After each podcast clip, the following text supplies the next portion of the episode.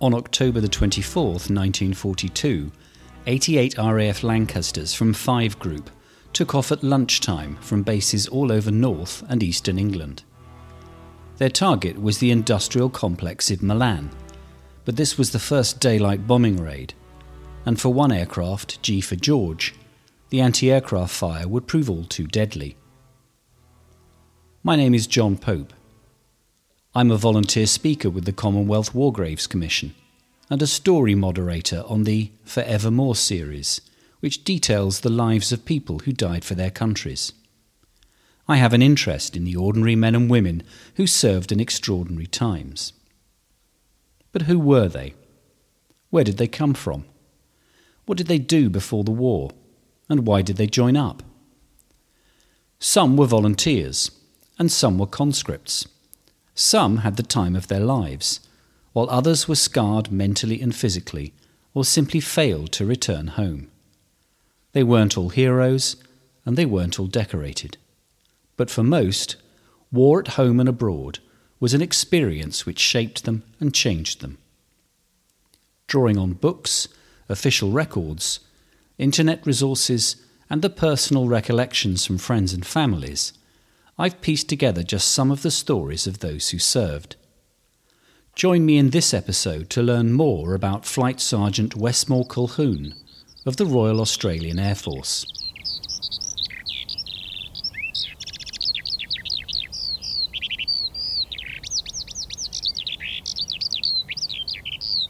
Westmore Arthur Colquhoun was born in Drouin, a small town east of Melbourne, Victoria, in southeastern Australia, on the 20th of August 1920. His father, Connolly Colquhoun, was originally from Glasgow, while his mother, Priscilla Colquhoun, nee Kernan, was native to Australia, although her father had been born in Dublin. Westmore grew up in small town Victoria as the son of a butcher, and both he and his younger brother William intended to join their father's butchery business. But the war intervened and Westmore joined the Royal Australian Air Force as a reservist as soon as war was declared in 1939. He joined the Empire Air Training Scheme, the EATS, which was formed to provide trained air crews to fight with the RAF.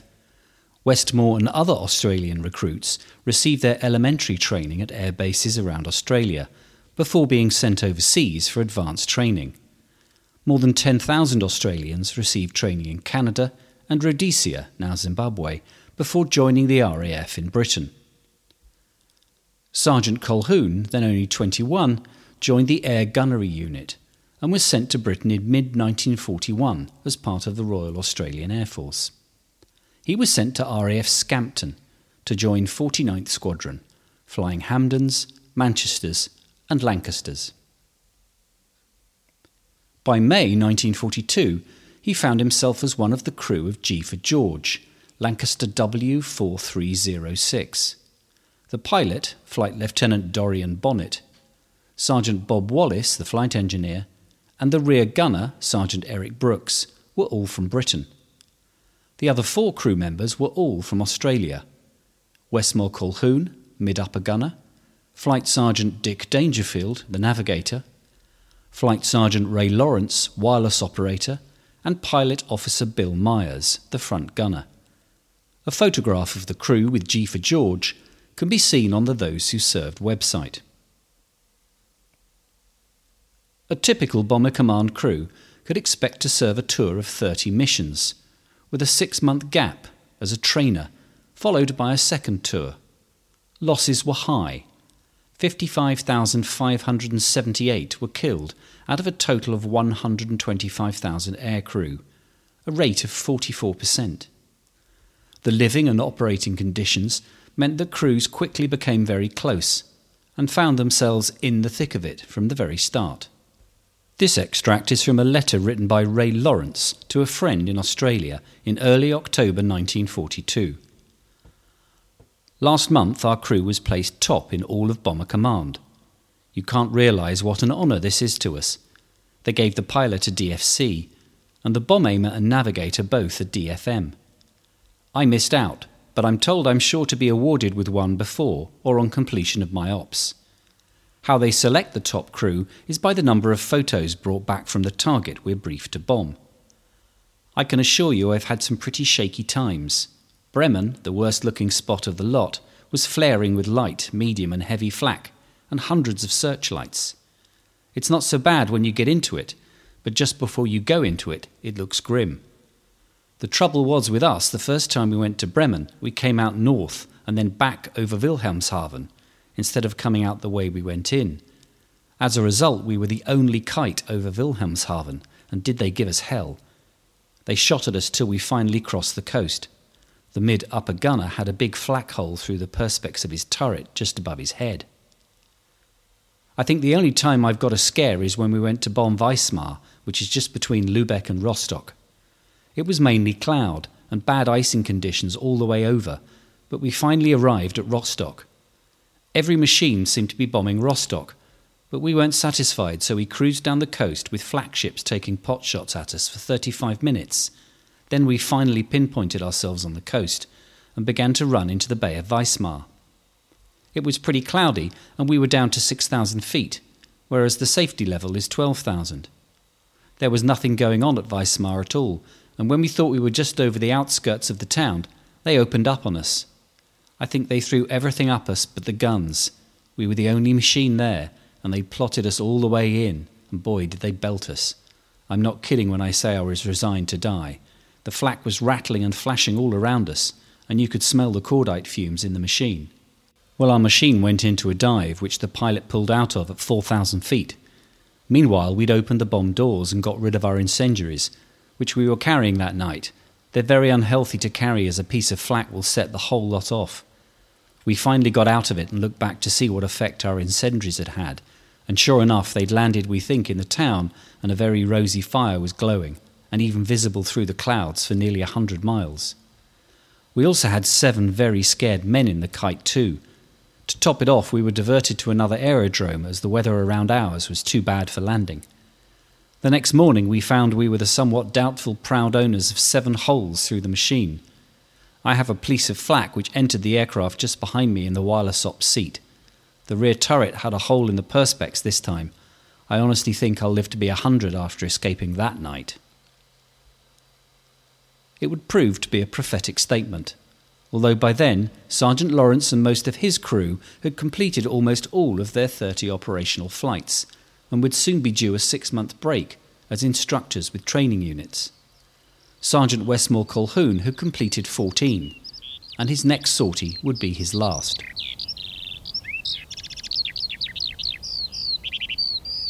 Early on the morning of Saturday, the 24th of October 1942, orders were received at RAF Scampton for a daylight attack on the city of Milan.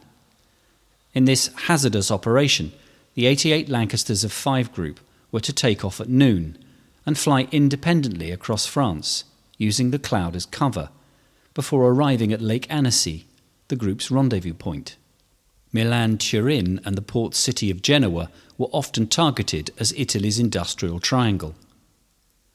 The bombers arrived over Milan at around 5 pm, and the anti aircraft defences were taken by surprise, perhaps because it was still daylight. The bombers descended below the cloud base of 4,500 feet to deliver over 135 tons of bombs, including incendiaries, in just 18 minutes. It caused severe damage to the railway stations and started over 300 fires. Only one attacking aircraft was lost to anti aircraft fire. G for George had been damaged by flak over the target, but on the way home to Britain it received additional damage from anti aircraft fire over Le Havre. The stricken plane crossed the coast near Portsmouth and turned east. Unable to make it north to RAF Scampton, pilot Dorian Bonnet aimed to land at nearby Ford Airfield. Sergeant Westmore Colquhoun later recalled the aircraft was badly damaged, but she still held together, and we had the wireless on we turned on the identification friend or foe.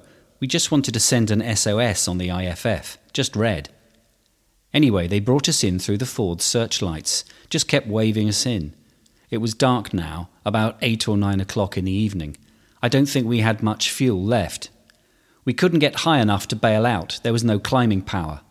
I can remember seeing the spire of Chichester Cathedral go past. We followed these searchlights and they took us to Ford. Thirty or forty searchlights came up in a cone, so it was bright as day. They did everything they could to give us a hand, so we started to make an approach, and we got into crash positions. We had to get the rear gunner out because he was in a bit of a daze from when the flak had hit us.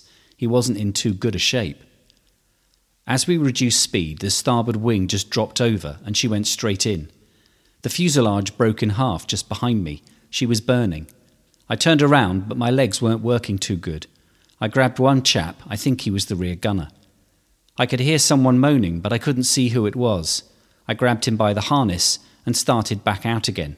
Then someone took me by the arm and stuck a needle in it, and that's the last thing I can remember. Sergeant Westmore Colquhoun was badly injured and spent four weeks in hospital in Chichester recovering from his injuries.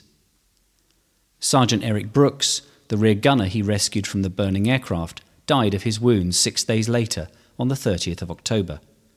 He's buried in the family plot at Earlsfield Cemetery in southwest London. All five of the remaining crew members died in the crash and are buried in Littlehampton Cemetery, just a few miles away from the scene. Photographs of their headstones can be seen on the Those Who Served website. The injuries Sergeant Westmore Colquhoun sustained were sufficient to prevent his return to active service, and he was discharged from operational missions after 15 sorties. He remained on active service in a training role and completed the war as a warrant officer. He remained as a reservist in the RAAF until 1948 some years after his return home. In 1945, he returned to Australia with his brother William. The two men rejoined the family butchers on the Prince's Highway in the Dandenongs, just east of Melbourne. In 1947, Westmore married Esther Cinnamon, and they had three children, and later a host of grandchildren and great grandchildren. They lived quietly in the town in which Westmore had been raised, until he died in October 1988, aged 67. Esther lived until 2017, dying aged 94, and both are buried in Drouin. Westmore Colquhoun knew he was fortunate to survive the crash in October 1942. His three crewmates from Australia were unlucky, as were the 10,562 other RAAF personnel who died on active service. They're commemorated on the RAAF Memorial at Adelaide Airport in South Australia.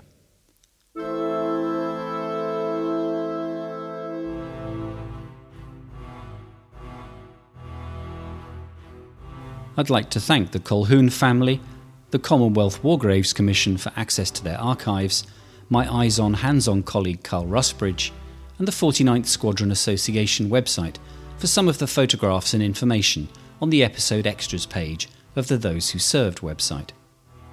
Until next time, thank you for listening to Those Who Served with me, John Pope. You can listen to the show via the website, Apple Podcasts, Spotify, or a host of other platforms. If you listen on Apple, please leave a review as it makes the show easier for other Apple users to find. You can follow the show on social media via Twitter at Those Who Served or on Instagram those dot who served. You can show your support for this free podcast by clicking on buymeacoffee.com on the Those Who Served website. All funds are used to cover the costs of research, production, and syndication. You can join in with the show by sharing what details you know of a family member or friend who served in a 20th century conflict. Contact me directly by email at info at thosewhoserved.co.uk. Thank you.